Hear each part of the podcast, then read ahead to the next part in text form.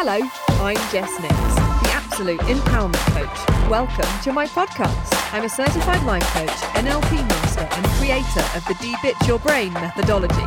I do the deep and I do the silly, because life's about balance, right? I call the innocent the bitch, and there's a bitch for every emotion or theme in life. Your bitch keeps you stuck. She keeps you doubting and makes you feel like you're the only one when the reality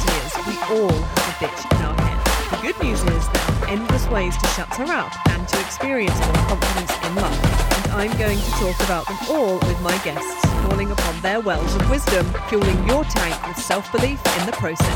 Let's get to it. Ultimately, we are a pleasure seeking species and we want to feel good. And I'm feeling good. Ba-dow, ba-dow. Okay, so you want to feel good. A wonderfully organized mind can do that for you. To create order, you have to know what you're working with. After all, what you're aware of, you can control, and what you are not controls you. My chat with Tracy, the professional organizer last week, made me think about the concept of organizing the mind, which is a great metaphor to illustrate what the hell the coaching journey is and what debitching your brain can do for your sanity and your confidence. So, in order to manage your mind, you have to be brave and vulnerable enough to pull back the curtain and let the light in to see what's really going on in all the nooks and crannies. You can find out where you're wasting energy. You'll discover what you truly believe and leave a ton of baggage out for the recycling. You'll understand what your boundaries are and where you're not holding them and why. There'll no doubt be some surprises along the way, both good and bad. And you'll find out how you're letting that bitch in your head, call it ego, call it monkey mind, whatever works for you, you'll find out how you're letting that hold you back from living the life that you really, really want. So, the concept of having a tidy brain versus a chaotic one, isn't it wonderful? To have a tidy brain, let's pretend you have an office and a filing cabinet in your head with all the different types of thoughts all categorized. Okay, so bear with. You've got the messy pile of thoughts. We've all got one of those, right? The neatly filed thoughts, thoughts for the shredder, thoughts on the to do list, thoughts in a dark box you're afraid to open, and thoughts on a five year plan. I'm going to dig into each of these categories. So, the messy pile, these are the ones that tend to be repetitive and drain your energy, like what should I buy from the supermarket? What am I going to wear today? When should I do the washing? Shall I wash my hair tonight or later or just not at all? Am I spending too much time on social media? Is it good for me? All of these thoughts are really just noise getting in the way of clarity. Do feel free to pop them in the recycling because they are not urgent and guaranteed they, they'll be redelivered by the mailman in the junk next week. They will not be forgotten. They're coming back. The neatly filed thoughts in my little game represent the ones that are buried deep in your subconscious. And yet, so much of them are about what's important to you. These are the ones that have you rooted in your belief systems without you even realizing. They are your markers for good and bad, and they are what make your moral compass spin. They are what make you choose one thing over another thing. And potentially they're the hardest to work with because bit like those lines that won't iron out of a new top because it's been in a bag folded up for so long. They just, yeah, they take they take a lot of work, and the idea of exploring them and maybe making them a bit untidy might be too much to bear. But if you didn't go into the forest, you wouldn't find the beautiful log cabin and the lake. And in my imagination, there is a topless man in jeans possibly with an axe, possibly with some oil or grease on him or whatever. anyway, right. So they're neat and filed away because we rarely pay them any attention. Because we're programmed to believe or socialized and educated to believe that we focus on other people's needs first. So the things that are important to us just get left on the back burner while we're doing things that we think we quote unquote should do. Like going to the gym and putting in extra hours at work, or making sure that your family are all okay, making sure that your friends' needs are all sorted out. Whether you've done work on understanding your values and beliefs or not, they could always do with a bit more attention because they are subject to change. TBC, WIP. They are contextual and they change in different areas of your life, like a chameleon shifting from sand to jungle. What's important to you at home may not be important to you at work. Questioning why these things rank highly for you is essential to make sure that it's not your bitch dictating her values. She likes to keep you safe and stuck. So if the things you think you value feel limiting in any way, go deeper.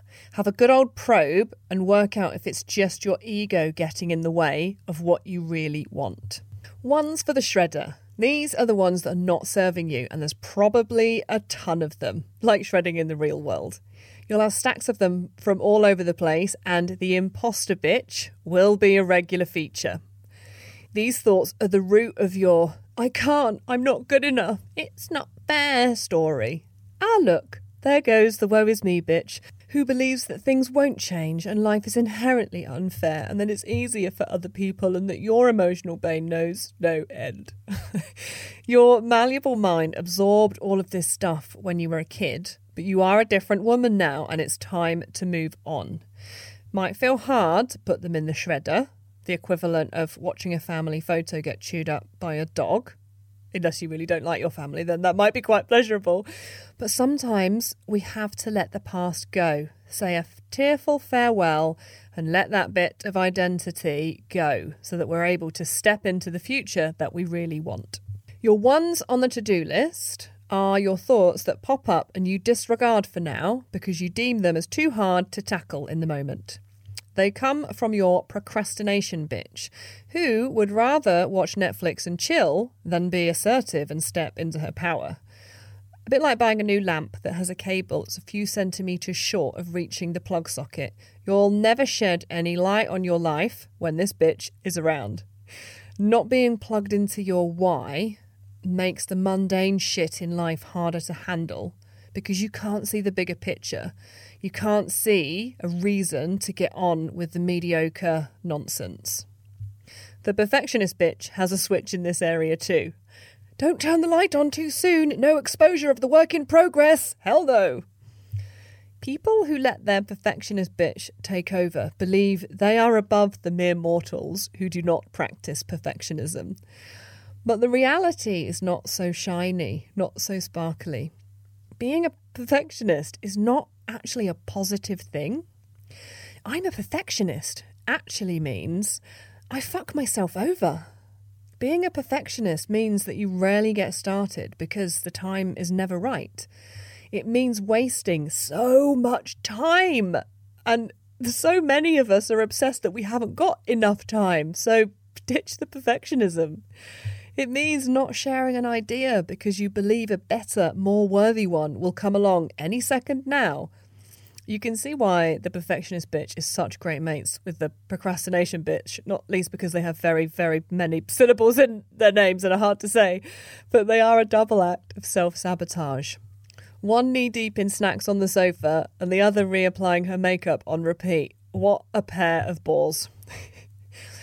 the ones in a dark drawer make your asshole squirm and your stomach do flips at the very hint of opening them. These are the thoughts that might drive you to therapy as an adult. I know that I definitely had a box of very dark thoughts that drove me to have many, many hours of therapy.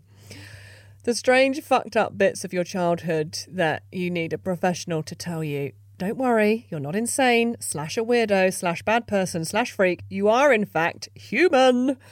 Welcome to the club. Incidentally, the sooner you address the dark drawer, the sooner you can own your story and move on. We're all weird and we're all wonderful, we're all wacky. We just pretend to be, quote unquote, normal because the cast of bitches in our head all fear the judgment of others. Ta-da! Which means, to be clear, fearing words in other people's minds. Mm-hmm. That's what fearing judgment of others actually is. Let's take all the emotion out of it being afraid that somebody else's brain thinks a negative thing about you. Are you really going to let that stop you changing your opinion on something or trying something new or wearing an awesome new outfit. How funny that someone else's brain activity can create a set of handcuffs we put on ourselves without question.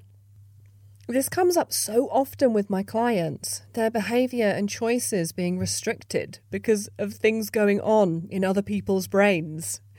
As a coach, one of the best bits of my job is watching the joy unfold in someone else's life when they do the work to unhook from this bullshit.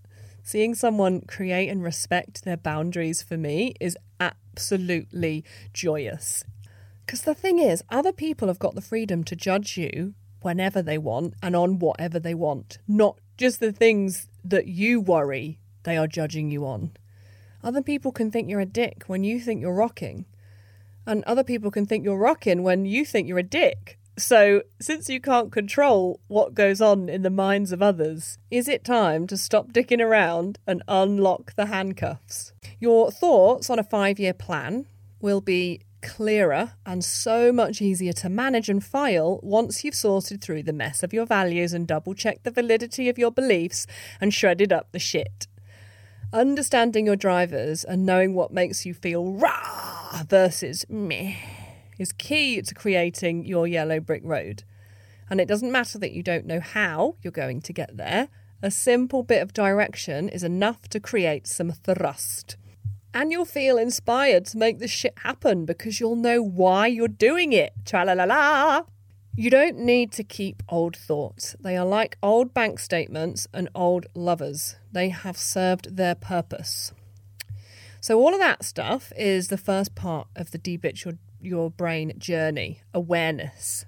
Once you know what you're dealing with, the fog starts to recede where once you felt like you were going round and round in circles, other shapes begin to appear. The compass in your heart that has forever been in a spin begins to slow down and actually points towards something. Huzzah! And then we begin the second phase, which is to disrupt, meaning that you stick a spoke in the wheel of your inner critic and you take action to, ch- to bring on the change that your soul longs for. And holy shit, you can actually trust yourself to take a step forward.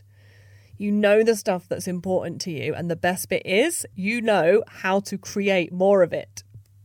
Once you step into your power, you begin the process of elevation. You'll feel calm and clear in a way that just wasn't available to you before. You get to rise above your bullshit and watch it fade away into the distance. Ah, the power of an organised mind. So start with having a think about what you truly value in yourself and other people, and why these things are important to you, and how you can create more of them in your life. What behaviours, what things do you have to do to get more, to make more, to create more of the stuff you love? If you have any questions, do drop me a DM on Insta or pop me an email via the contact page on my site and I shall get back to you. And if you haven't already, do make sure you download my confidence hack packs from my website so that you can get started on this journey right now. All right, Gangaroo, I am out of here. Until next time, remember your thoughts are just fiction of the mind. Bye. Loving what you're hearing on this podcast, then please share it with someone who you reckon needs to hear it. Then come on over to my website, jessnix.com, and sign up to my mailer to keep you in the loop with all things empowerment and debitching your brain. Give me a cheeky follow on the gram at Jessnix Coaching. Until next time, remember, your thoughts are just fiction of the mind. Bye bye now.